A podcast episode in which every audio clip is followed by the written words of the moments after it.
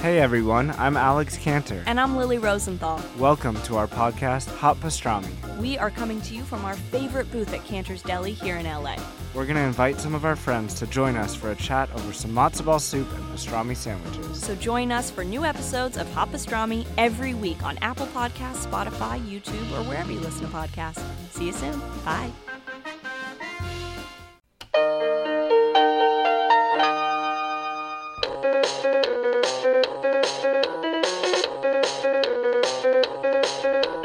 Hey everybody, welcome to the Profoundly Pointless Podcast. My name is Nick. I want to thank you so much for listening. We really appreciate it. If you get a chance during the show, like, download, subscribe, share. It really helps us out. We've got a pretty busy show today, so I want to get right into it. Our big guest is going to be Mister Lee Roberts, and he is a professional ghost hunter. And he's been doing this, looking for ghosts and investigating the paranormal for the last twenty years. And it's fascinating to listen to the different stories that he has and what he really believes is the truth. The first thing, though, that I want to talk about, and this has become something where I almost feel like I have to talk about it, you may have seen this picture on the internet over the last couple of days. It's this picture of a boy named Teddy, and he's at a birthday party. And it's incredibly sad. His face, just the setup of it, all of it is something that is very emotional and has had an emotional response for a lot of people. I bring this up because I'm involved in this. So my day job, I'm a news anchor and investigative reporter in Arizona. And Teddy's mom sent me this picture originally. And I was the first person who initially posted it. And she sent me this picture. And you see this six-year-old little kid at his birthday party, and he just looks so sad. It's such a heartbreaking picture. And if you have kids, you understand this. If you don't, just know that that every kid is your kid. You immediately see somebody else, and you think of it in terms of, what if that was my child? I have a two-and-a-half-year-old son. And I just couldn't imagine, like, this, the heartbreak, if that had happened to him. So I felt like I, I felt like I could do something. So I shared this picture with the caption, "Teddy's mom sent this to me. Nobody was able to make it to his birthday party. Send him some birthday wishes." And I hate using this phrase. It annoys me. But this kind of went viral. Not that fake kind of thing where you hear it's going viral, blah, blah, blah. Like, no, this really went viral. And people from all over the world have commented on this. And I just wanted to talk about it really quick because it's it's so amazing to me how nice we can be, how really genuinely kind we can be to each other when we want to be. Because the internet can be the internet. We all understand this. But I would say ninety-eight, if not ninety-nine percent of all of the thousands of messages that people have sent have been really nice. They've wanted to send cards. They've wanted to send gifts. They've just wanted to say happy birthday. And to me, it's just such a reminder of how nice we can be when we want to be. There have been some people that have questioned the legitimacy of the photo. Like, I get it. You, we, we all know what world we live in now where you can fake just about anything. But everything seems to check out. It really does. Like, the mom, she sent the invitations. She had some R S V Ps. She booked the pizza party. All of these things kind of check out. It's not really clear why nobody showed up. He seems like a great kid. He seems like a normal six-year-old kid. Maybe it was just people got busy. But whether you believe this or whether you don't believe it, at the end of the day, the kid is still sitting there. He's still sitting there by himself at his pizza party. And that to me was just so sad, and that's why I, I initially shared the picture. Okay, let's get to our first guest. This is Mister Lee Roberts, and he is a professional ghost hunter, and he told me some stories that even though I'm listening in Arizona in broad daylight, I started looking around my house, looking at different objects in the house, wondering if they were haunted. How did you become a ghost hunter? It started in, in two waves, really.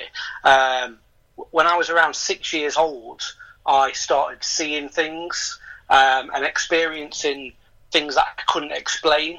And at the same time, Ghostbusters was being released. It was around nineteen eighty-two, nineteen eighty-three, so Ghostbusters, Ghostbusters were being released at the same time. So that gave me that initial interest. But then when I was eighteen, uh, so quite a few years later, you know, twelve years later, I decided, right, I'm just going to grab a camera and um, and just go out there on my own and, and just go in some graveyards and, and have a bit of a play with it. And it grew from there, really. I mean, were you always kind of a believer, so to speak, or was there something that really convinced you, or how did that play out? When I was eighteen, I first started investigating the paranormal. I was a hundred percent believer, believed everything was a ghost, so was really into it. And re- everything that, that was out of the ordinary was a ghost for me. And then I started looking into it more, and the more I investigated, the more I realized that I could I can explain these things. You know, they, there are nine times out of ten, I can explain activity that's happening through a scientific reason, um, as simple as there may be a window open or a draft under a door, or uh, so, so, you know, a temperature change, just a natural temperature change. So I started explaining a lot of things, and I think through my mid twenties, I started to doubt that there was actually anything out there, and I really did become a bit of a skeptic, which, in a way, kind of helped me as a as an investigator, as a paranormal investigator, because I then started questioning everything. But then ar- around f- probably about nine years ago, we went to a, a location called Newstead Abbey in Nottinghamshire here in the U K. And it was the, uh, the there was um, a gentleman that used to live there called Lord Byron. He was a famous poet here in England, mm-hmm. and he, he lived there. And it was the anniversary of, of his death when we when we went. So I was all excited, thinking, if you're going to get any energy, if you're going to get any activity, that's that's when we're going to get it. And we did what's called an, a, a table tipping exercise. So it's a very old-fashioned English experiment, so very much like your old seances. So it's not a Ouija board, it's not a spirit board, it's a table tipping. So you put your hands around the table, and the table will move and float. Now, I'm not a big fan of it, because I always think when there's human contact and people have got their hands on the table, um, then it, you've got that human influence. So people could be moving it subconsciously. But what happened on this occasion was the table tipped, as it would normally. It would tip, and then it, it would normally drop onto the floor. But on this occasion, it started to levitate, and everybody took their hands off of the table, and it shot up into the roof, which was probably about twenty feet high, smashed on the roof. It was only a, a little wooden table, and then just dropped to the floor in pieces. And I just stood there in shock for a second, and a few people that was there with me, part of the team, was thinking, you know, they, they was looking in shock, and we actually had it on camera. And we looked back at it, and there was nobody that had their hands under the table. There was nobody that could have forced that up. I know for a fact there was no trickery involved, because I, I was the one that set the experiment up. So so it's little nuggets like that, little times like that that you think, how did that happen? There must be something there. And from doing hundreds and hundreds of investigations, there is always that kind of one percent of times where something happens that really does secure my belief in the paranormal and something else out there. In those t- instances, though, where you can't explain it, how do yeah. you sort out the difference between, well, maybe this was a ghost, or it was just something, it was an explanation that maybe we haven't figured out yet? So if that just happened just on a whim, as we're walking around, a table shot up into the roof and smashed, then I would say, well, it, it could be something that we can't explain. It could be something else. It could be something from out of this world that, that we haven't, you know, kind of aliens or something. You just don't know. But the fact that we was actually calling out and asking for something to happen, and for the table to move, and for the table to levitate, we wanted a conscious decision. So a conscious decision and a, and a movement that we was actually asking for, not just anything to happen. And for that to happen, it means, for me, there's somebody listening. There's somebody there that's that's listening to us. So again, I don't think we will ever have the answer to, is it life after death? Is it somebody there that's passed over, or is it something else? Um, I don't think we'll ever have the answer to that. Something that always jumps out to me is the idea that you know, they they always seem to be found in scary places and doing things, you know, like smashing a table. Yeah. yeah. Why, why do they always have to be mean? The way I always explain to it is, so the first part of that question was, why is it always in kind of dark, damp, horrible, haunted places? Yeah. I don't always think that's the case.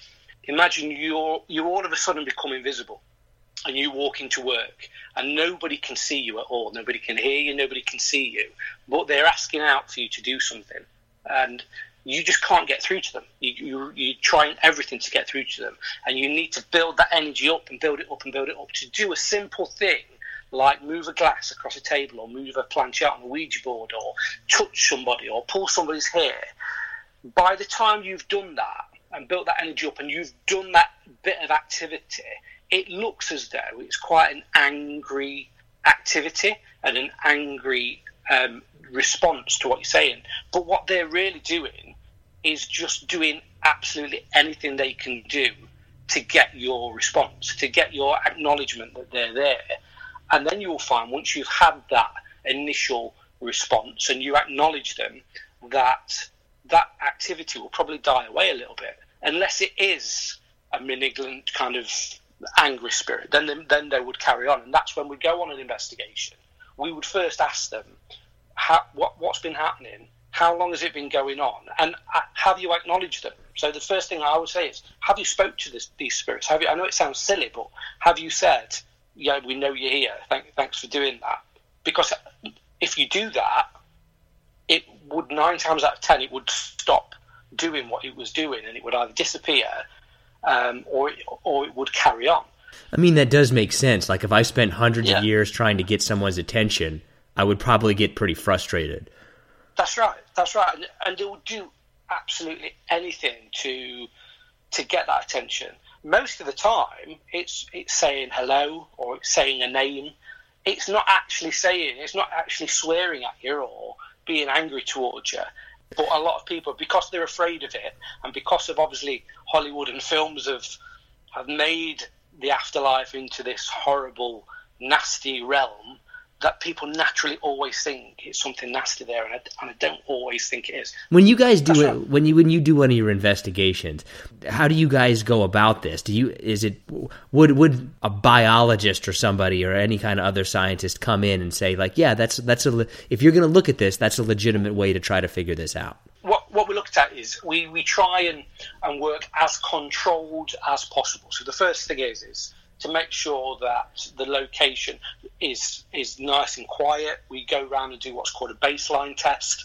So we make sure we've got all the temperatures of the, the rooms, we've got all the readings of every room on the on the K two meters, so picking up on all the electric electromagnetic frequencies.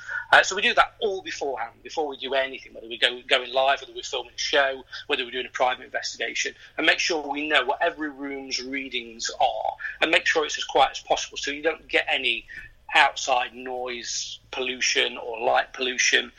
And if we do get that, we get a reading of it, so we know it's all the same and where the shadows are coming from.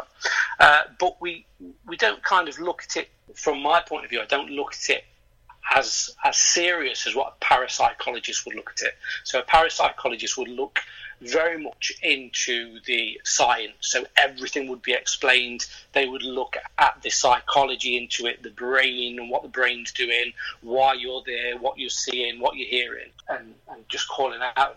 We, we have a laugh with it as well. Not not, not many people go into a ghost and into, no. into a dark dungeon somewhere and start cracking jokes. And, and I think that's why we get quite good success, because it, I, I think if we walked into a room of strangers and, I'm, and you start cracking jokes and having a laugh, you would be more approachable.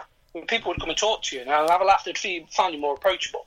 Whereas if you went in there really caged, really reserved, people would be the same towards you as well, and that's you true. Wouldn't get that response. Um, so I think that's why we, we, we, you know, we've had some really good success in in what we do, and I think that's the reason why, because we go in there and have a laugh. And we was there any experiences like what are some of the ones? I mean, obviously Halloween's coming up. What are some of the experiences you've had that have been the most memorable to you? I look after a location called The Village in Mansfield, and it's been in the press quite a lot recently here in the U K. Um, and I always say, I mean, I've I've been investigating the paranormal for twenty-four years, and I always say to people, to actually see a full-blown apparition like me looking at someone five feet away from me, full apparition, so you can't tell whether they're living or dead, is like the holy grail of ghost hunting. That's what people want to see, but it never ever happens. It's the holy grail. No, nobody ever sees that. Nobody ever reports it. You always see camera shots and C C T V cameras of chairs moving on their own, or a till opening up, or, or something, a shadowy figure. But to get that full-blown apparition is is unheard of. Well, the Village in Mansfield, since November twenty fifteen, we've had twelve full apparitions cited, which from twelve different people, twelve different teams that was investigating since November twenty fifteen. But what's good about it, it all they all report the same figure. So I never I never give out what people have seen. I always put it in this little black book, and when everyone reports it, I'll make a note of when it was, what time. Um, so it came to around August twenty sixteen, and we'd already had three sightings of this this figure. And a team came to the Village, and they wanted me to do the opening talk and take them a walk around and give them a few stories. And as we were walking around, we walked into this big open plan um, area that used to be a nightclub. And I'm stood telling them the story about how these people have, have heard and seen things in the past. And they decided they're going to stand in a circle and call, start calling out and start asking for things to happen. And as they're doing that, I just stand offish, I just stand behind them. And I saw somebody stood in the doorway behind this circle of people. And I thought, is that a member of this team? Or is it, you know, is it a, is it a member of public that's wandered in? So I let them go round, and then I nudged the team leader that was there and said, oh, are they part of your team? And he said, no, no, I don't think so. They're nothing to do with us. So I shouted over to them and said, oh, do you want to come in and uh, and get involved? You'll, you'll get a lot better reaction if you get involved rather than stood in the doorway. And they started to, just to move backwards slowly, just slowly, slowly move backwards, still facing towards where I was. So I walked around the circle and got to the doorway, and the team leader came with me, and we looked at this figure, and by that time it had moved all the way back, that it was underneath this green glow of a an emergency exit sign. And that was the first time I really saw the full features of this person that was there. And it struck me that it was the same description that had been given to me three times previous in that same area. And I turned to the team leader and I said, are you seeing this? And he said, yeah, yeah. But at that point, he wouldn't have known this description. He just thought it was just this random person stood there. He said, yeah, yeah, of course I can see them. And we turned back to the to the person, and they just disappeared from the feet upwards. And even now, when I'm telling the story, I question myself, and I think, now, did did they do that? Or did they just move off to the left-hand side and, and go into the room? Or what, what happened? Surely they can't. I question myself. Surely they couldn't have just disappeared, but they did. They just disappeared from the feet upwards. I turned round to the team leader again. He started swearing because he was he was looking at the same thing. He started swearing and saying, "What the f is going off?" and and and started running down to the other side of this room. Now there was another ten, twelve people stood in the circle that was all looking down the same way as I was. They all starburst and started running and screaming, and you can imagine it's a dark, big, open plan space. Everyone was running everywhere, and I had to calm everybody down to start with, and then take us all the way back up to the briefing room. And by that time, because it was an organised ghost hunt, and these people were quite inexperienced, by the time we'd done all that, the energy had gone, and the this this spirit person, if that's what it was, had disappeared. And we, we, I searched that whole place. There was nobody in there. We looked at C C T V cameras. There was nobody stood there at all. Even when we was looking at them, and you saw us on the C C T V camera walk up to the doorway and look, there was nobody there. But yet myself, this team leader, and twelve other people saw this figure. And to this day, we still cannot explain who this person was. But like I say, this this figure's been reported twelve times since November twenty fifteen, and I can't for the life of me explain who that was. And that that's probably the best experience I've had as an investigator, not not just for the activity, but because it was a full-blown apparition. I couldn't if I wouldn't have known that description, I would have thought it was just a trespasser. it's twelve thirty in broad daylight in Arizona, and I'm kind of scared just listening to that story. Why, why you why you were telling that, I started kind of looking around behind me. Yeah, it, it, it, it's a good one, and, and the beauty of it is I don't even have to. I don't even have to make the story scary. I can just tell the story. Have you ever gone to a place and been been there for a little bit and been like, "Oh wow, we we should get out of here"? There was a place um, back in two thousand eight. There was a place called Clifton Hall in Nottinghamshire. Um, and it was um, a family that lived there, an Asian family, and they was they was planning on renovating the property. It was a three point five million pound mansion, so it was it was a, a, a big old place. And they pulled me in because their cleaner and uh, a couple of their nannies and, and bits and bobs that was in there had seen this dark figure wandering around. So we went and spent the night in there. In fact, we spent three nights in there, and I always explain it as, as like the Twilight Zone. Um, things like you would walk out of one room, walk down the corridor, open the door, and you would find yourself in the original room you was in before. And it's a long, straight corridor. Yeah, and, it, and it was just a mind bend. It was it just messed with your head. Um, but at one point during them three nights, I think it was halfway through the second night, it's the first time I've radioed the team, got them all in one area, turned the lights on, and said, "Right, we need to make a decision here. What are we staying? Are we completing this, or are we getting the hell out of here?" Because it was just playing with our minds. Why do you think it is about us that we like to be scared like that? It is the thrill of the unknown. So that is what people are scared of more than anything.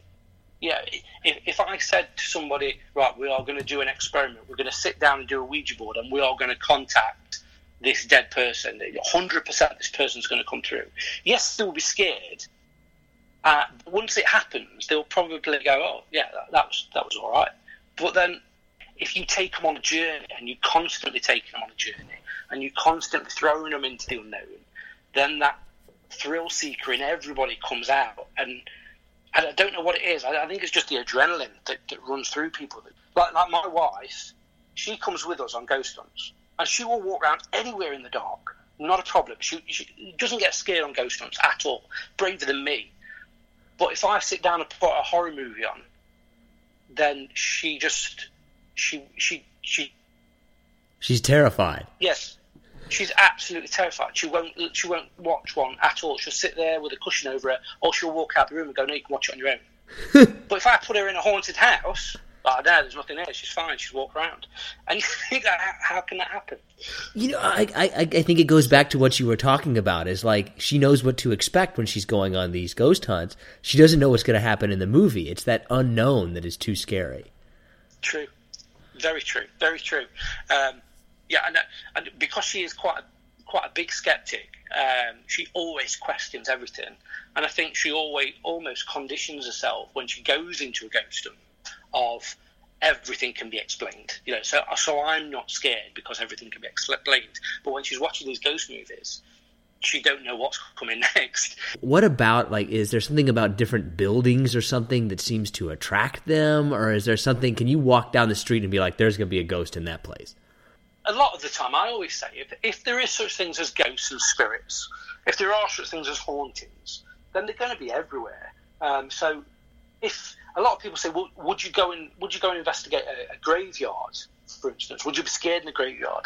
I think the graveyards are probably the least scariest place in the world, because if I was a ghost and I wanted to come and haunt someone, the last place I would go would be a graveyard. So, a lot of people would think that places like old, damp, derelict buildings and graveyards are going to be the most active, and they couldn't be far from the truth. Um, I, I don't claim to kind of talk to spirits or anything like that. I'm, I'm very scientific-minded, but I can walk into a place and I can kind of go, "Yeah, I, I know this. This is going to be a good one. This is going to be a good night." I can just get that feel about it, that kind of tingle up the back of your neck. You get the hair standing up on your arms, and you think, "Oh yeah, this is this is going to be good." I'm just looking around my house right now. Just, I don't know if I can handle this conversation. I, I'm looking around, looking through the curtains, just like, oh my God. Um, yeah. Would you would you want to be a ghost? Uh, I, I think it'd be. I think going back to the other point we made earlier, other than the frustration of maybe not being able to connect, if I really wanted to connect with someone and not being able to, other than that frustration, I think it would be quite cool just to be able to revisit and watch and just to see how people are reacting. I agree with you. I do think it would be really fun to be a ghost.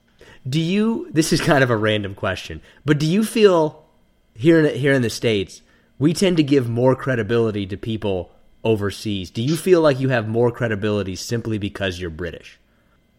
Um, um, you see, that's that's a funny question, because I think we do that in reverse. I think we kind of give you guys um, kind of a lot of credibility, because if you if you look at the, the shows that are over here, everybody just calls fake on them all. Where if we look at you guys over in the States, a lot, because it's more scientific based a lot of the time, um, rather than what, what we've done in in England um, and in, and in the U K a lot. We we tend to go, um, yeah, the, the, the Americans in the in the U S, they've, they, they've got it right. That's how we should be doing it. We, the Americans, without being disrespectful, they, they absolutely love the paranormal. Um, you know, nine times out of ten, if I speak to someone in the States, they love the paranormal. Everybody's got a, par- a ghost story. Everybody's got a ghost story. Whether they believe or not, they've got a ghost story. Whereas here over in England, if I, if I go and sit down in a restaurant and talk to people, you will just get grumbles. And it's it's become a weird thing here in the United States that whenever they have like a commercial and they want you to believe someone, they put in somebody with a British accent, and suddenly all of us are like, oh, I should buy that product. He's British. Yeah. That's probably right.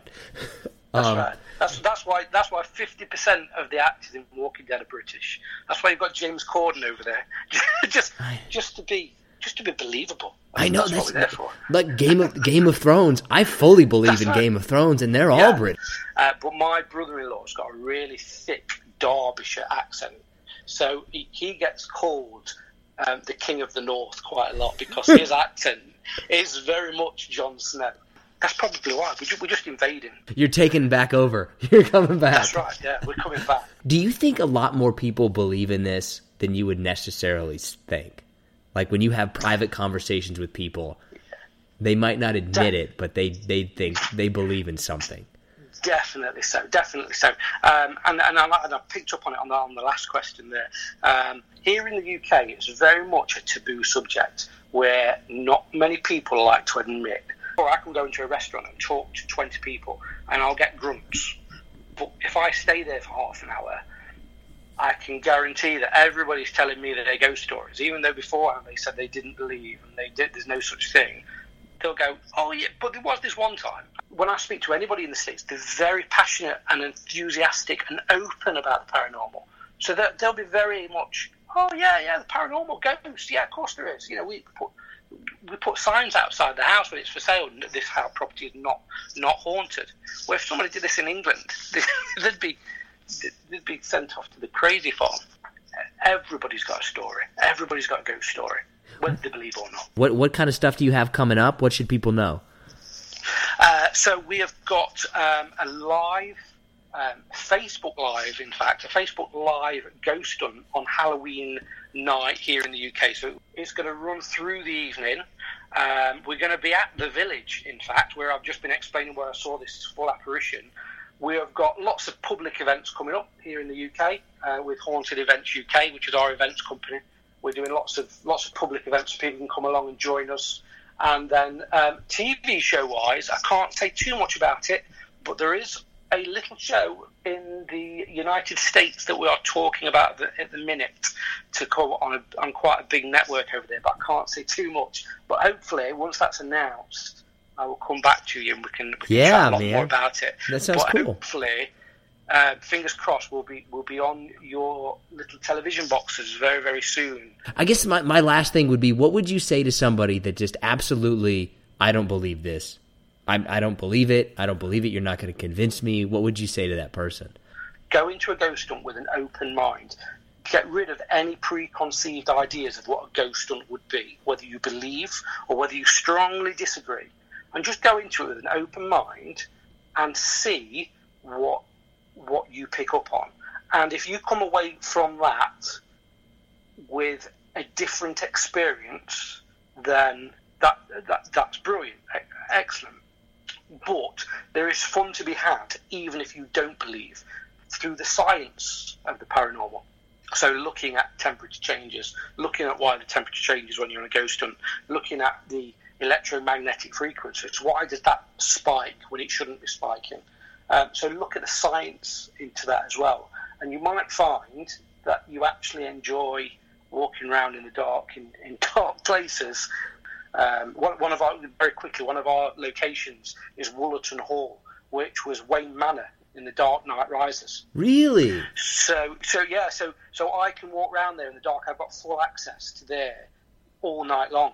And I can take members of public along to walk around Wayne Manor in the middle of the night looking for ghosts. Now, what other profession can you say you get access to that location during during the night? Not not, not very many. Not so you get people yeah. coming on ghost hunt that are just Batman fans. They're not yeah, Batman just... fans. They just come full, fully dressed in, as Batman or the Joker. Or do they really? They show up just dressed as Batman? Yeah, that, and it's a true story. Yeah, they do. They just come dressed up as Batman. Show, show me the cave. Show me the Batcave. Uh, not realising that the Batcave's not actually real. I want to thank Lee Roberts for joining us. I thought those were some really cool stories about how those ghost hunts really work. If you want to connect with him so that you can watch that Facebook Live that he was talking about, we have linked to him on all of our Profoundly Pointless social media accounts. We're on Facebook, Instagram, and Twitter as well. Okay, so now we're going to call John Shull, who hasn't been on the show in a couple of weeks because of a very happy life event that I'm going to go ahead and let him tell you about. My concern about this is I feel like he's probably changed. Or he at least should have changed and should have developed some level of maturity. Early signs are pointing to no, but we're going to see what happens when we call him. Hello, Nicholas. I f- are you more mature right now? I am a dad now, so I you'll have to forgive me if our conversations are, are on a little bit more of the mature side, yes. I, for some reason, knew. I was like... I know he's going to try to be more mature right now. I, I'm sorry, I don't know what you speak of. Do you feel different? Uh, I feel a lot more tired. I can tell you that. But have you just basically let's get to the just get to the point where you've already screwed stuff up. Uh, well, she's still breathing, uh, and it's been more than a week. And uh, I've changed more dirty diapers than I than I care to uh, to admit. Uh, and I've gone through more throw-up shirts already, or more shirts with uh, spit-up on them. Uh, so I, I would say, all in all, it's it's uh, it's been a successful first uh, week of her life. Have you – no, wait, are you changing your shirt, or you have to change her shirt? Uh, more so like I have to change my shirt, because babies have this inept ability, I'm learning, that like they can mess everything up for everybody else, but yet they're fine. Yeah, that's pretty much what they do. I don't think you've hit the stage yet, which is what I hit, where if there's not visible shit on my shirt, I basically didn't care and just continued on. I, I kind of get what you're saying right now, though. It's more like, more or less, she spits up on me, it dries, and then when I wake up in the morning, it looks like, you know, I just have dried milk all over my shirt. Which, if you don't tell your wife that, you know, the baby spit up on you all night, and she wakes up, she could assume other things. But, you know, that that might have been before we had the baby. I'm not entirely sure. I don't know. Wait, you sleep in a shirt? Why do you sleep in a shirt? What, what do you, sleep naked? Yeah, I go full naked. Oh, well, that... I, I, I, I'm from the north, man. It gets cold at night, so I sleep in a t-shirt and, and shorts. Is that weird? What kind of shorts? Are you talking about boxer shorts, or are you talking like gym shorts? Uh, usually boxer shorts, you know, boxer briefs. I just don't understand it. I mean, why would you sleep with all that stuff on? You can just now have a blanket. Now that I've told everybody what kind of underwear I wear, that's fantastic. Well, I mean, I think you can take solace in that probably nobody was legitimately wondering. Are you Are you still wearing those whitey tighties? No comment. I knew it. What did you do at the moment of birth? So it was a it was a long process. It was a, a three-day induction process. And finally, on the fourth day, when we had the C-section scheduled, we got an aggressive doctor who was like, I don't want to I don't want to have to perform a C-section on you guys. And they broke my wife's water, and within twelve hours we had a baby. But six a.m. on Tuesday, they tried an induction technique, basically where they, it's called a Foley bulb, and they basically like blow up this little ball, and they put it against your wife's, uh, the opening of her uterus, because it's supposed to simulate a baby's head, like trying to push down, and it's supposed to simulate that, which will start labor. But my wife was on no pain medication at the time, and she had this doctor all the way up there, and I seen a level of pain on my wife's face that I've never seen before. And I almost passed out. Like, I had to leave the room. Like, I was wobbly, and I, I told the doctor and my wife, I'm like, I'm, I'm going to pass out. So, so wait, of... your wife is in pain and you passed out? Yes. Like, probably the most pain she's ever been in. And, and technically, I didn't pass out, by the way. But you were no... to... But you were nowhere there for her in any way. Uh, no, I, not at all. Actually, it's really embarrassing when the nurse, the doctor, and your wife all stop this procedure to make sure you're okay.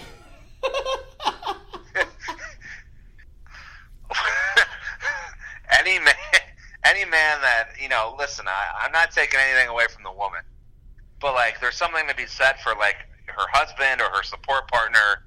Like, I mean, I spent a week in the hospital sleeping on cardboard. Like, I mean, you know, I, I deserve some love too. So if, if all I did was like almost pass out once, I'll take it. Um, do you believe in ghosts? So, so we go from the birth of my child to if I believe in ghosts. Um, I, I don't believe in ghosts, and here here's my reasoning on that. Has and it's kind of like the dinosaur thing. Has nothing to do with religion, has nothing to do with that or any any kind of spiritualness. I've been alive for thirty-one years. I have not seen a peep of a fucking ghost. Have you been looking for ghosts, though? God, you sound like my mother. No, I don't purposely, like, sit in a dark room asking for the supernatural to come. So you've had and this... if I did, nothing would probably come anyways. You've had this argument with your parents. My mother is a very staunch believer in the supernatural. Like, to where she'll get so upset, like, she'll walk out of the room and call me an idiot, even though she believes ghosts are real. Yeah. Do you believe in ghosts? I, I am of the belief that people can convince themselves of anything, whether they're convincing themselves that there are ghosts or convincing themselves that there are not. I think the mind is a powerful thing. I mean, but I also think reality comes into play. Like, I can believe that I'm one hundred pounds until I look in the mirror and see my triple chin. We had a ghost hunter on earlier. I figured as much. I knew I knew it. Um, he wasn't, but no, like, he was legit. And one of the first things that he said was basically, I don't believe in nine out of the ten times that somebody tells me that there's been a ghost. It's only the one... one or two, three, four or five times that he said, like, I've seen something that there is just no explanation for. He's British. No. He's British, which automatically means he's credible. No, he's British, which means you automatically can't trust him. No, you trust the British. Here, here's my thing about ghosts is it, it was proven back in the, you know, seventeen, eighteen, even the early nineteen hundreds that the church, the churches used spiritualism to scare people into believing in a higher power, right? With like exorcisms and uh, like the Salem witch trials, things like that. I feel like I should ask you some questions if this is actually true, but I'm not going to. Just go on.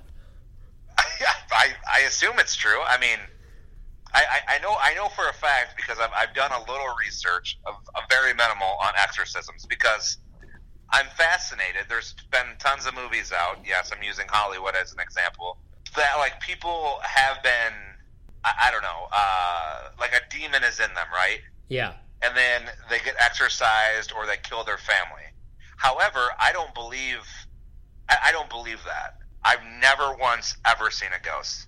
I mean, yes, like, I might be walking down a hallway, like, late at night, and I and I go, hmm, I feel like someone's staring at me. But then it's like, it's all in my mind, right? Like, I just start thinking it, and then my mind goes fucking crazy. But that's completely different than there actually being, than like me believing in ghosts.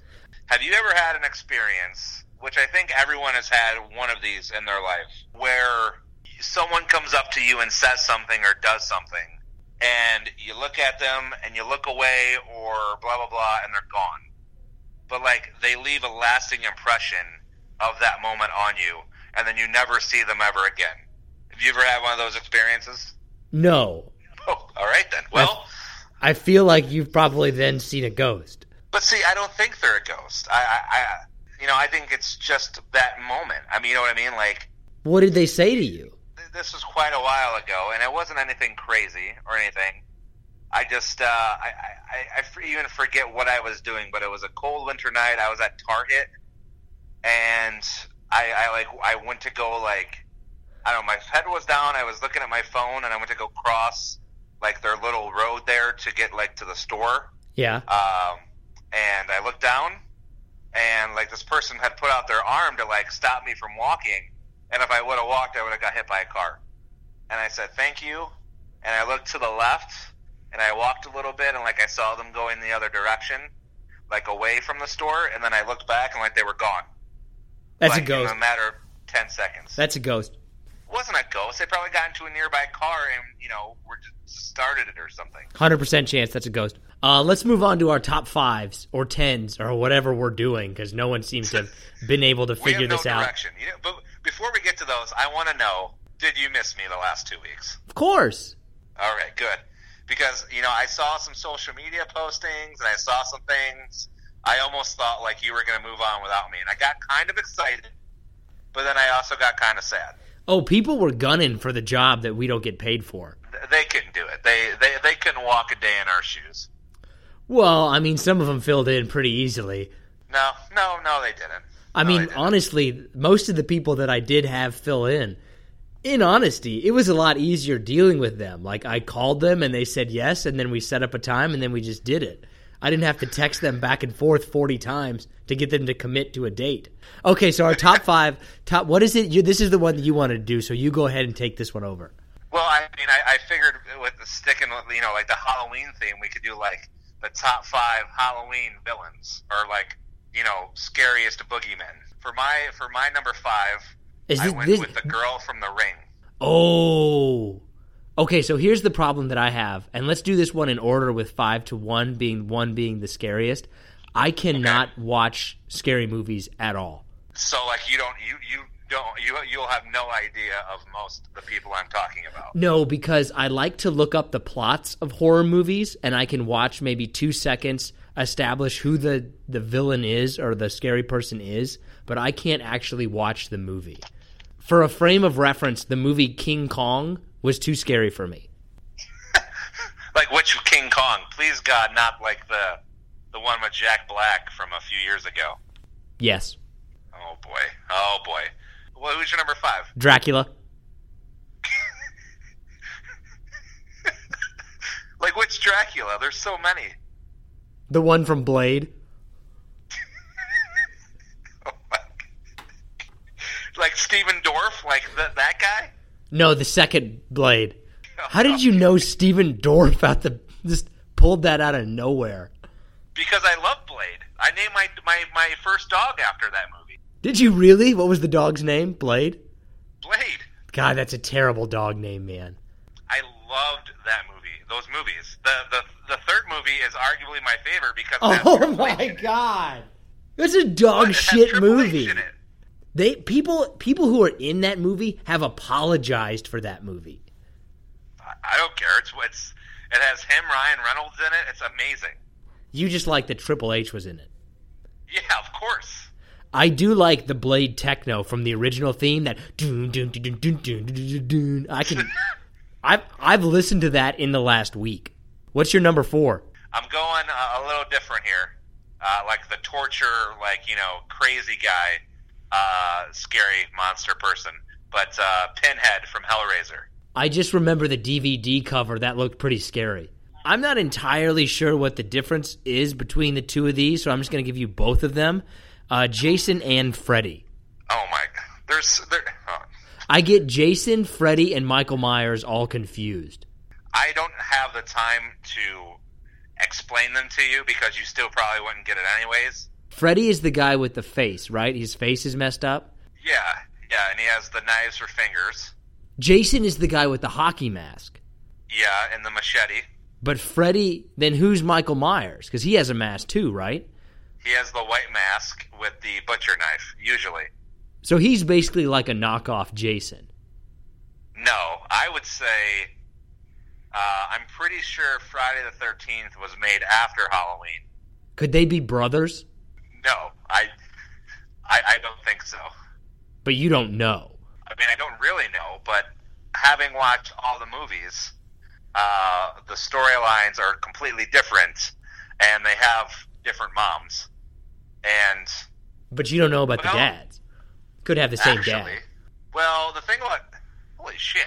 You might have just broke, like, you know, you might have just opened Pandora's box there, because you technically don't know who Jason's dad is. Yeah, there's not a lot of backstory for horror movie villains. It's never established who their parents are, like if they had friends growing up. My mind is blown right now. I, I literally have nothing to say. Maybe that's the reason that they're so busy killing people, is because nobody's ever really asked about them. Uh, I did four. Four was Hellraiser.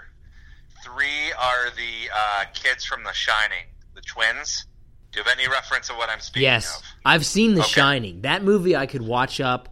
I could, like, just close my eyes during certain parts, and I could watch it. I, I'm not going to lie to you that uh, sometimes in the past I've been walking down a hallway, and I, I say to myself, if I see kids doing that, I'm just going to punt the living shit out of them. What were they doing? I mean, they don't have to be doing anything. It's just like if, if I turn a fucking hallway and I see two, like... twin girls just standing there staring at me with a blank stare, I'm going to fucking clothesline both of them to hell. Do you know that that scene where they have the uh, blood that flows down the hallway is supposedly a conspiracy theory surrounding that? That's supposedly a confession that the moon landing was faked. I did not know that. That's kind of interesting. That's an interesting take on it. I don't really have any other details besides that. I just remember seeing that on some video. That that scene is apparently Stanley Kubrick admitting that he was the one who directed the fake moon landing videos. Huh. And what what would the blood in the hallway have to do with him directing the directing the a moon landing video? Something like there's a number that's referenced in there, or there's something that's in the scene. I don't I don't really remember. Yeah, I've not, I've never heard that before. I'm probably going to look that up now, and when I find out that you're full of crap, I'm going to call you out next week. That's fair. Um, I'm just going to go to my number one, which is Jack Nicholson in The Shining. Uh, so that's that's a, that's a pretty weak number one, but it's it's fine. So uh, number two, I have Poltergeist. Is that a man uh, or a ghost? It's a ghost. His you ever name? seen the movie Poltergeist? Wait, but the concept, like he is a poltergeist, or his name is Poltergeist? No, it's a poltergeist. It's a ghost. That's a. It's called a poltergeist. Well, what's the name of the ghost? A poltergeist. So it's the type of ghost? Yeah. Yeah, it's a type of ghost. Sure. Oh, okay. And then my number one is Michael Myers. How's that number one? Wait, he's the guy... Uh, because that mask is scary as fuck. What's the scariest movie you've ever seen? I actually have an answer to this. Uh, the Blair Witch Project. I've heard that's pretty terrifying. Well, I, I forget. I was ten, eleven, twelve, thirteen, I don't know, but like...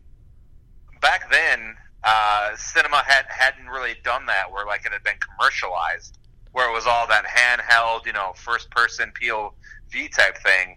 And the final scene where she goes into the basement and that guy's just standing in the corner, and then there's that blood-curdling scream, and the camera just drops. Like, I still get chills just thinking about that scene. It was so well done. And then the way that they had like masked... you know, the actors to make you think that, like, it might have actually been a true story. And, you know, this was before the internet where you could debunk things pretty quick. It was like, holy shit, like, did I just watch, like, somebody dying? What about you? King Kong.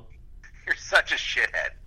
I remember my girlfriend at the time, no longer my girlfriend, obviously. She had bought it and wanted to watch it on D V D, and I started watching it and got scared and didn't want to see the rest of it, and she got very, very mad at me about it.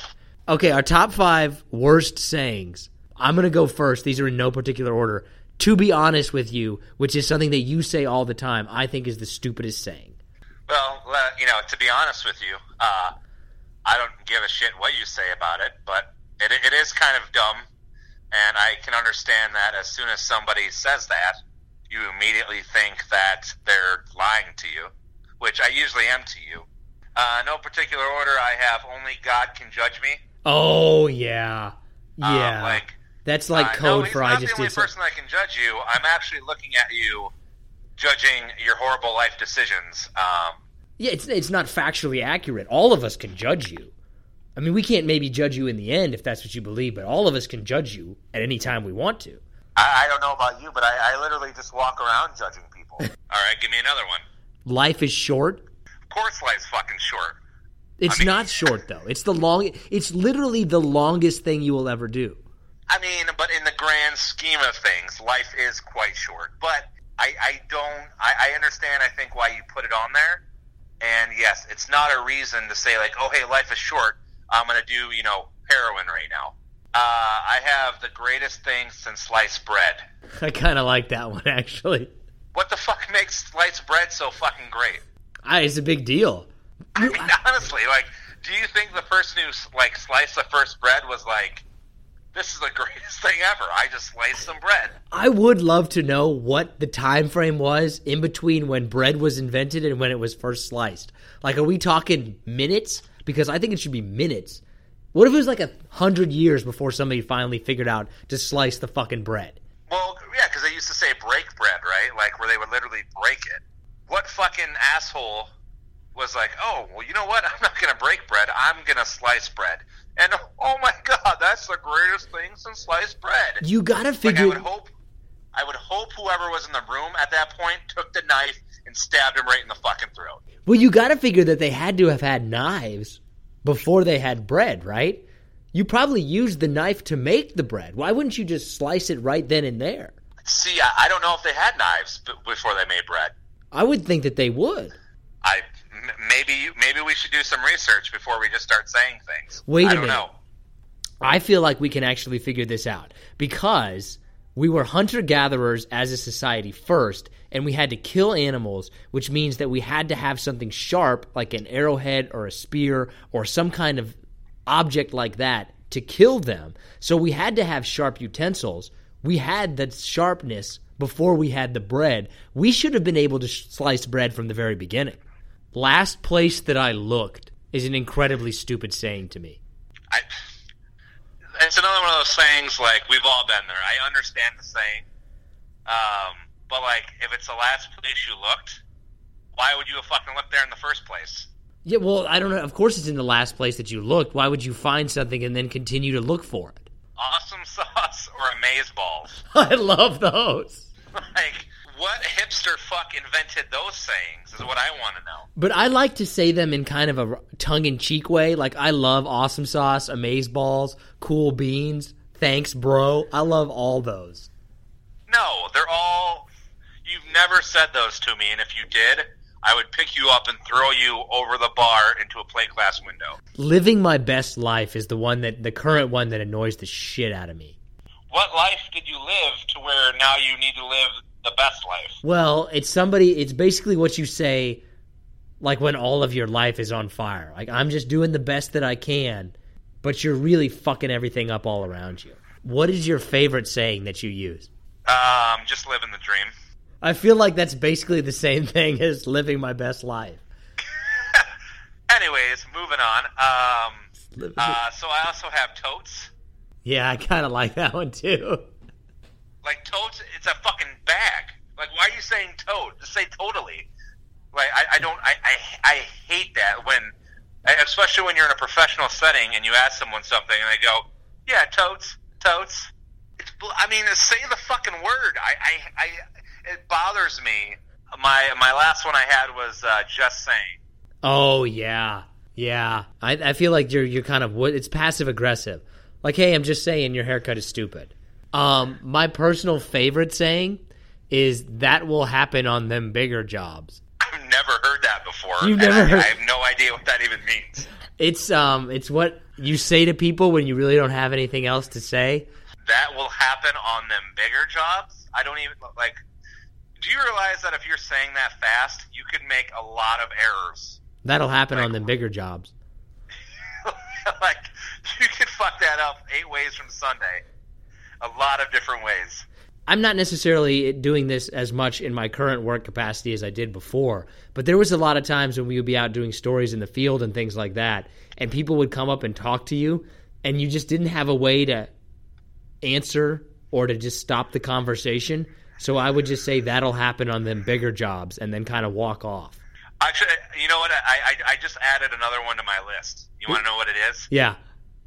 That'll happen on them bigger jobs. Well, look, when you're trying – see, here's a good way example of it. When you're trying to come up with a top five list of sayings and you have disagreements, you know, that'll happen on them bigger jobs. There's so many things about that saying that make no sense. Like, I don't even know where to start picking it apart. But you know what? You know what, Nick? And all honestly, that'll happen on them bigger jobs. It will. It really will. It absolutely will. When you're working on a big job, you got a big project, there's things that you're not going to expect to happen, and that will happen on them bigger jobs. Okay, let's go ahead and bring this episode of the Profoundly Pointless Podcast to a close. I want to thank Lee Roberts for joining us. I want to thank you guys for listening. We really appreciate it. If you get a chance, like, download, subscribe, and share. You want to connect with any of the guests that we've had, all you got to do, look on our social media accounts. We're on Facebook, we're on Instagram, we're on Twitter. You can find them very easily through those. Coming up on the next episode, we're either going to talk to a witch, a person who ran a political campaign that basically had absolutely no chance of winning. It's not going to be about politics. It's not going to be about politics. It would just be about the idea of you're running, but you have absolutely no chance. What were you kind of thinking story? Or we're going to go ahead and talk to an independent wrestler. We're going to see which one of those which one of those actually works out. We have our website. You can leave us any comments. If there's anything you guys want us to talk about or you just want to connect with us, say hi, say fuck off, whatever you want to do. We've also got some really good ideas for a new ending. I think we're going to try to roll those out. Seeking the truth never gets old. Introducing June's Journey, the free-to-play mobile game that will immerse you in a thrilling murder mystery. Join June Parker as she uncovers hidden objects and clues to solve her sister's death in a beautifully illustrated world set in the roaring twenties. With new chapters added every week, the excitement never ends. Download June's Journey now on your Android or iOS device, or play on P C through Facebook Games.